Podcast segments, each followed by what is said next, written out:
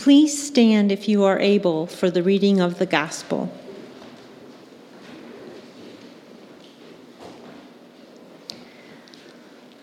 Today's gospel reading is from the book of Daniel, chapter 6, verses 25 through 28. Then King Darius wrote to all the nations and peoples of every language in all the earth May you prosper greatly. I issue a decree that in every part of my kingdom, people must fear and reverence the God of Daniel. For he is the living God, and he endures forever. His kingdom will not be destroyed, his dominion will never end. He rescues and he saves. He performs signs and wonders in the heavens and on the earth. He has rescued Daniel from the power of the lions. So Daniel prospered during the reign of Darius and the reign of Cyrus the Persian.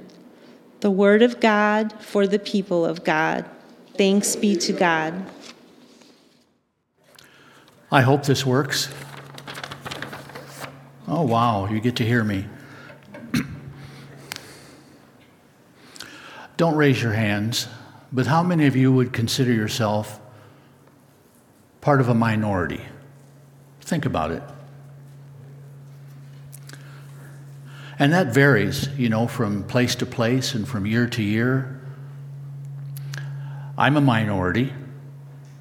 I'm a married man. No, you know, we are in a minority. There are more single men than married men. I don't know if you knew that. And in some countries, like China, for instance, there are many more single men than married men because they had a policy for many years of killing or aborting females. So I'm a minority in that respect. If you think about it, you might be a minority and not even know it. But if I ask you to raise your hand, every one of you should have said, I am a minority. If for no other reason, you're here today. You're a minority. Back in 1950, if you remember that, and I'm looking around, yeah, you do. In 1950, one out of every four people in the United States was the member of a church. Well, you might think it was more than that, but you know, that's quite a few. 25% of the population, one out of four people, was a church member, went to church regularly. 1950. Well, here we are 70 years later. How many people in the United States go to church regularly? One out of eight. 50% drop in that time. Now, there are reasons not to go to church. You're, you might be sick. Um, you might have um, some emergency arise, but uh, only one out of eight people is a church member these days. Um, I was thinking as I was preparing this, I have a street where I live, and there are, it's a small street, one block long, and on our side of the street there are six houses.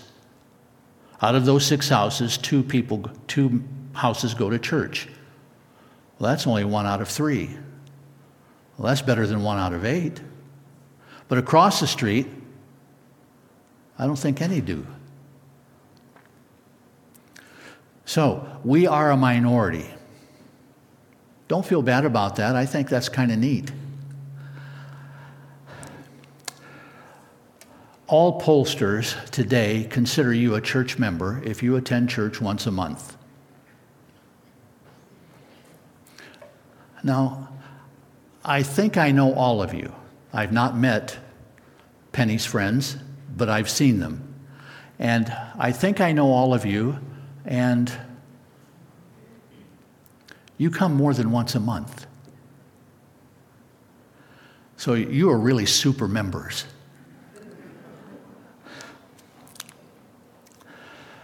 Back in the fourth century, and I don't think any of you were there then.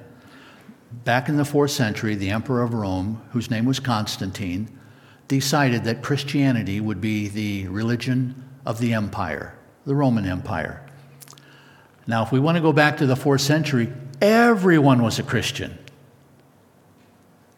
Wow.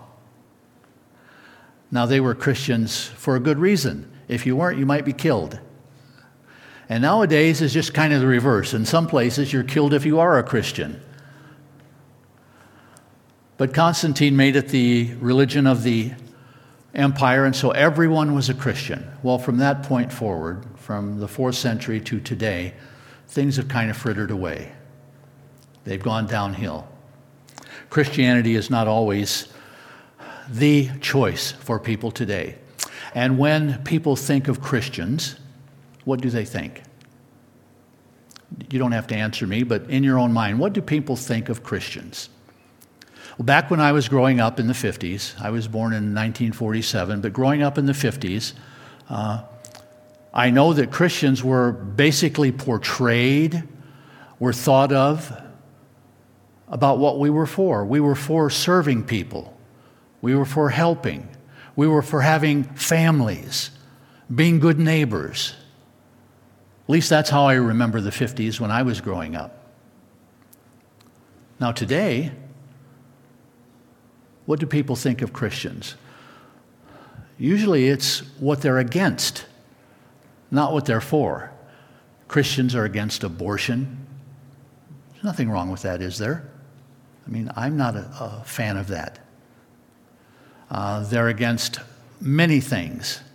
And we've seen over the last 10, 20 years that uh, Christians have been labeled as hypocrites how many church leaders do you know have left their churches because of sin, scandal? Kind of hypocritical.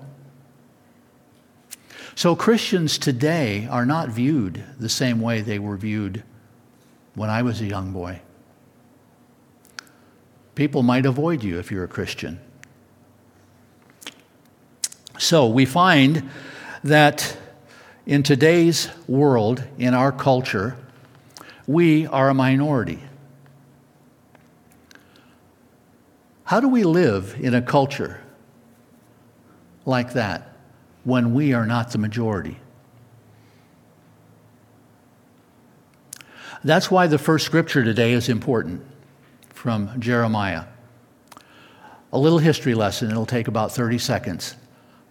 There were two kingdoms Israel and Judah. Israel was uh, taken captive by Assyria in 726 BC, and Judah, the southern kingdom, was taken into captivity by Nebuchadnezzar. But did you realize that there were two conquests of Judah? Nebuchadnezzar came down to Judah and he took the cream of the crop. He took all the noted people, all the the greats of Judah and took them back to Babylon. Then in 6, uh, no, 586 BC, uh, when Judah didn't get the message, he came and destroyed the whole country, destroyed Jerusalem, tore down the temple, and took everyone into captivity. Well, that's a little history lesson, and it has something to do with what we're speaking about today. God's people were taken captive to Babylon. They were in a culture, in a country where they were the minority. And they had leaders who told them, and you can read about it in Jeremiah 28 if you like. Hananiah was the leader of this group. Keep away from these people. Let us have nothing to do with people in Babylon. Stay separate. Don't be involved with them. In the very next chapter, in chapter 29, we see what Jeremiah wrote to the people and was read today by Terry. Don't listen to them. This is the Word of God. Go into the city, plant gardens, build houses, have families, pray for the city. Oh my, pray for Babylon? Babylon, who would take them into captivity, who had destroyed their country, pray for Babylon? Well, there's no way of getting around it, is there? That's what God said to do. And why? Well, He answers that question. Pray for the city because in its prosperity you too will prosper. Just in the last month, I've begun doing something in my prayer life that I have not done in 74 years. I am praying for my community, Mishawaka, precisely. I'm praying for my town. Now, maybe some of you have made that a habit all your lives, but I confess it's new to me. I'm praying for my community. Not that God will strike them dead, that's not what I'm praying. I'm praying that the community will prosper and that all of its citizens would prosper and that there would be peace in our city. So I'm doing what Jeremiah wrote to the captives in Babylon. I'm praying for my city. This is not new because this is what God wanted his people to do from the very beginning. The first covenant he made with Abram when he called him out of the land of Ur and said, I'm going to show you a country where you and your descendants will live.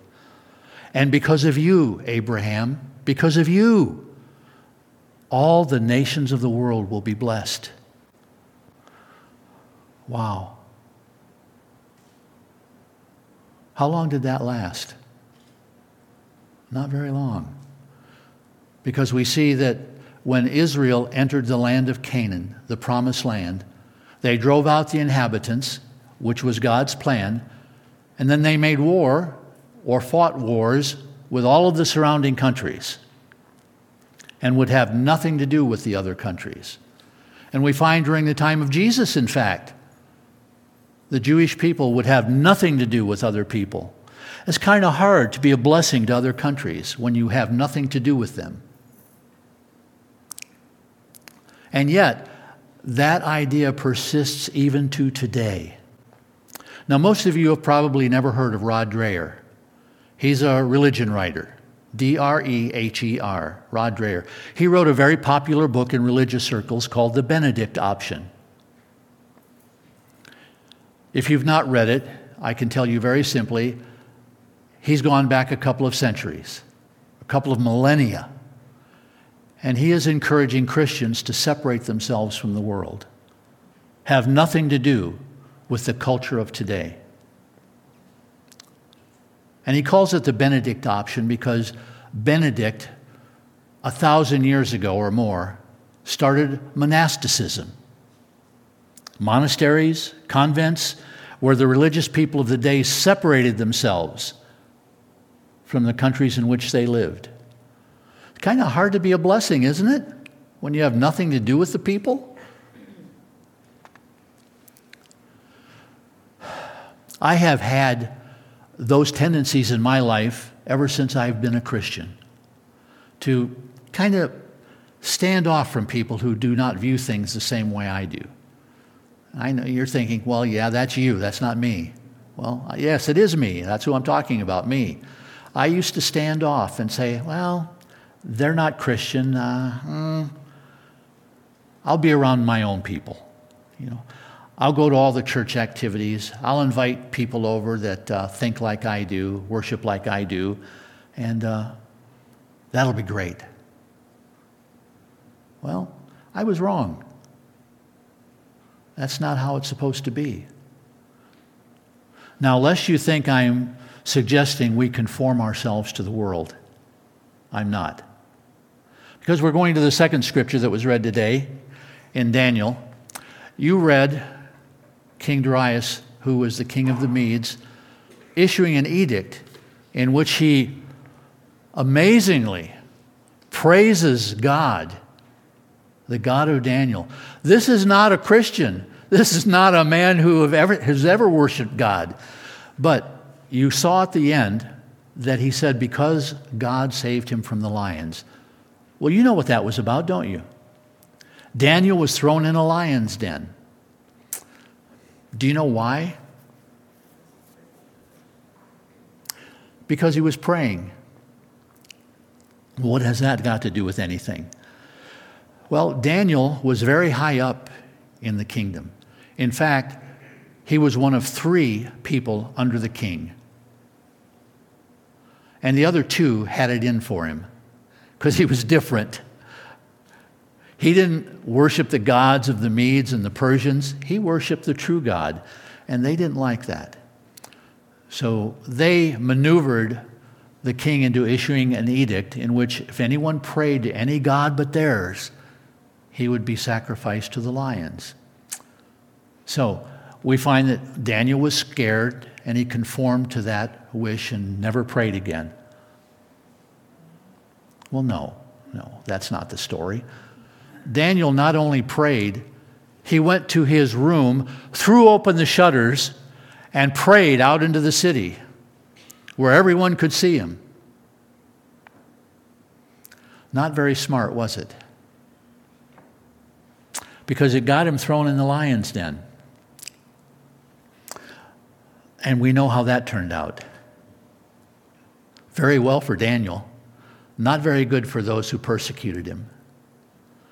But we find that Daniel, even in the midst of a culture that did not worship God, did not follow God, in a culture and a community and an empire that really didn't like God, still stood by his faith.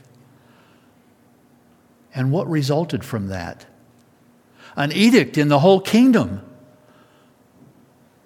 that the God of Daniel is the true God. Oh my, you can't, well, I can't. I can't speak for you, but I can't read that passage and not think, wow. The middle of Babylon, a pagan kingdom, and the king is saying God is the only true God because of one man, Daniel, who remained faithful. Wow. So, how are we to live in a culture? that does not honor God? Are we to be secretive, afraid, withdrawn? Okay, I want to I want to caution you right now. I'm not suggesting you go to work and start passing out pamphlets. Okay, that's not what I'm suggesting. Uh, I've had friends who have done that and they thought they were persecuted when their boss said, You can't do that. Well, no, that's just not wise and that's not necessary. In the prayer today, and in our pastor's sermons recently, you have heard the term salt and light. You're probably tired of that term, but there's no way of getting around it. That's what we're supposed to be. Now, we've all heard that described. We know what it is, what it's meant to do. What does salt do? Well, it preserves.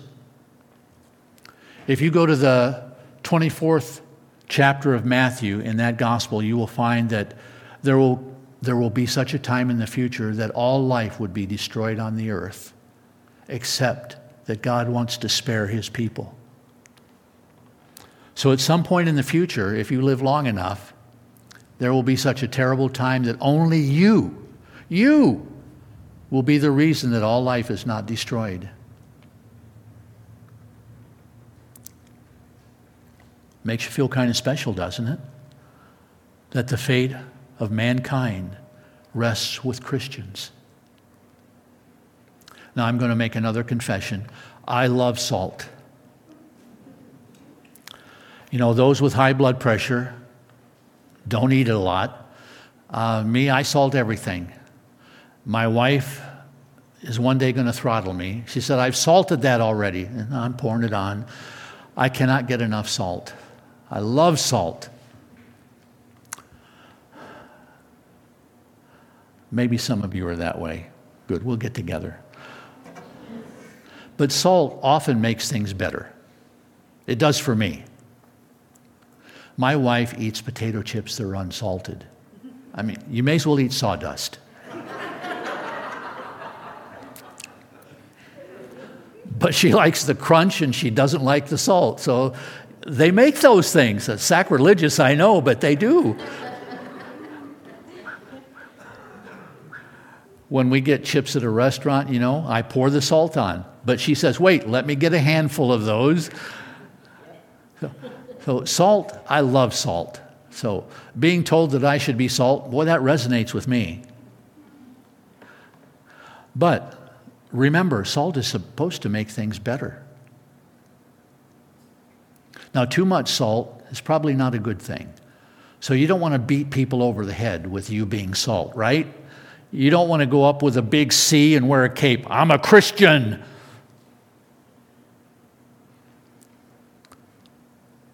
But people will see you, they will talk to you, they should know what you are.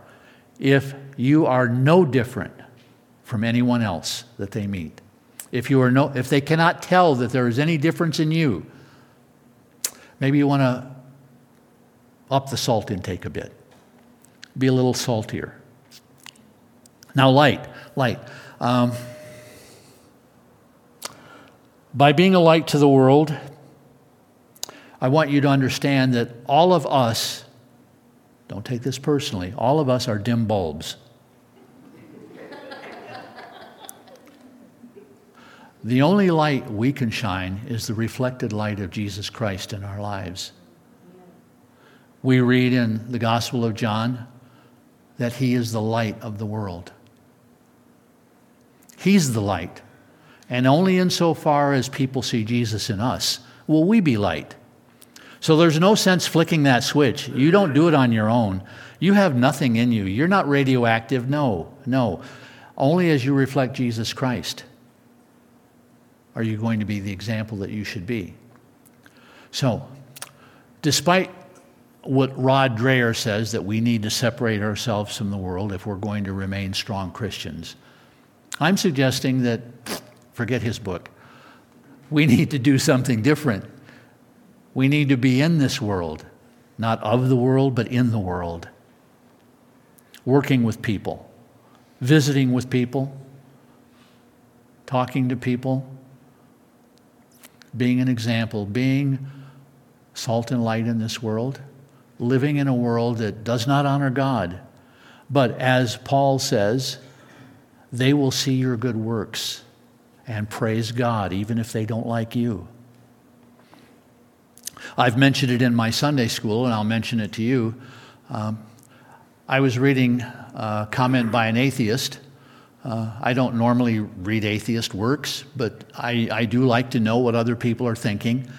And he said, I don't believe in God, but I'm glad that other people do. Amazing. I'm glad that other people do because they do such good things because of their beliefs. I'm thinking, why are you still an atheist? It's amazing. So, how do we live today? How then shall we live? A book written by Chuck Colson years ago. How then shall we live?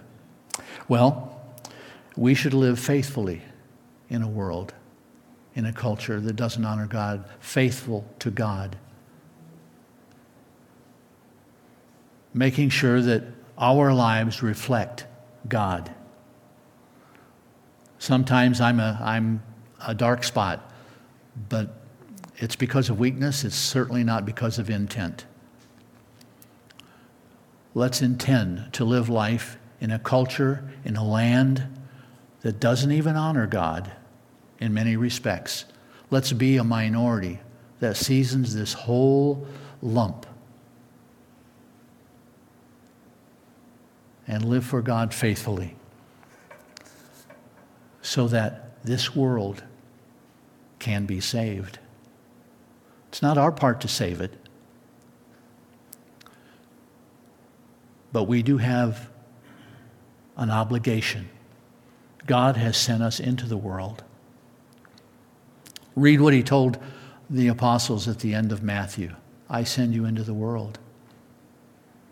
Go and teach all people to observe all I have commanded you. No, We don't stand on the street corner and shout at people. We don't knock on doors, as some denominations do, but we do live our lives so that people will know we are different. Now, some of you are pretty different already, and uh, so am I. But I mean different that people will know that here's a person who is upright. Here's a person that I can trust. Here's a person who's a good neighbor, a good fellow worker, somebody that I'm glad to know, even though he's got peculiar ways. Really, they may think that. Even though they have peculiar thoughts, they're a good person. I hope my neighbors can say that of me, and your neighbors can say that of you. And that's how we live in a world today.